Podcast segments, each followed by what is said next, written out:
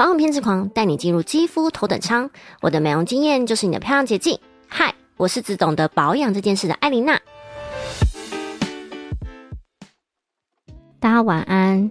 今天呢是一个谈心的一集，想来跟大家聊聊关于美的心态问题。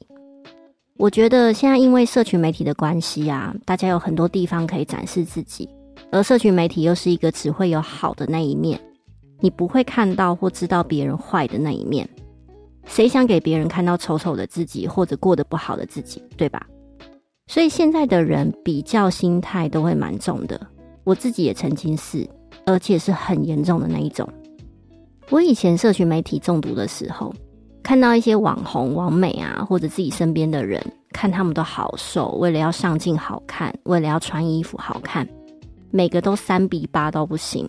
而我也曾经觉得那样比较好看，所以以前很极端减肥的时候，我甚至有吃完东西之后啊再去催吐的经验，就是要骗过脑子，你已经吃过了，你不饿了，但在还没有被胃吸收的时候，我就已经吐完了，很变态，对不对？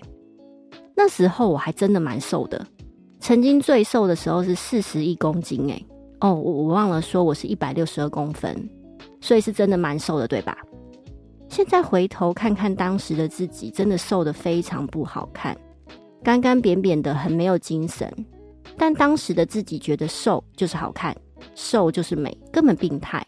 因为我一直沉溺于别人拍照起来都瘦的跟什么一样，好美好好看哦，所以我也要一样，根本没有考虑到健康跟比例的问题。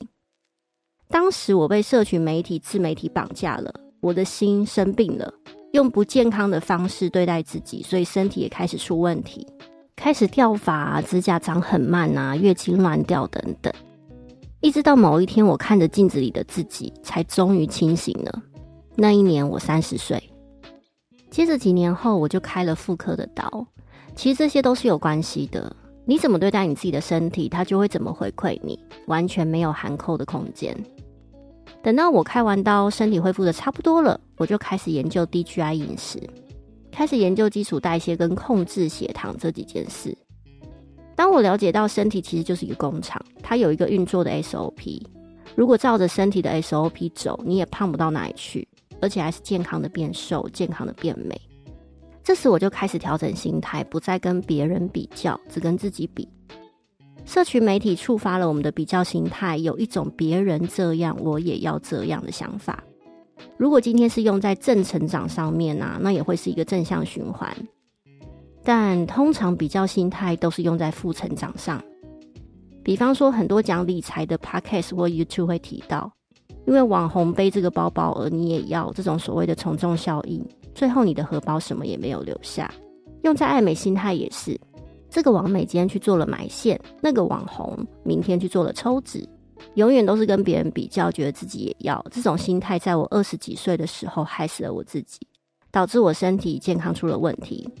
所以现在的我，即使没有我二十几岁的时候瘦，但是因为了解了身体运作的模式，所以虽然没有以前瘦，但比较健康，没有掉发的问题，代谢也算快，胶原蛋白流失的也比同年龄来的慢。皮肤还比以前烹饪哦，这些都是没有花大钱就换来的，唯一改变的就只有心态跟生活习惯而已。所以，如果你还在这条爱美的迷惘路上啊，听听我的分享吧。我为了一直维持在很瘦的状态，用极端的方式长期减肥，我牺牲了我的健康，我牺牲了我的胶原蛋白，落发、皮肤凹陷，样样来。没错，我是看起来很瘦，但瘦的非常不好看，瘦的很像病人一样。想要一直维持好身材的你，要注意血糖控制跟吃进去的食物种类，给身体制造能量的碳水，给身体制造胶原蛋白的蛋白质。唯有饮食均衡，才能健康瘦、健康美。减肥是一个长期抗战，千万不要很极端的对待你的身体，因为最后吃亏的也会是你自己。好啦，今天的分享就分享到这边。想问问大家有没有试过什么样的极端减肥方式？欢迎留言跟我聊聊哦。下一次来跟你们聊聊代谢症候群是什么。如果还没有追踪我的，赶紧右上角给它按下去。我主要都是在分享美容保养、医美健身的主题哦。爱美的你，赶紧追起来吧！下周见啦，我是艾琳娜，晚安。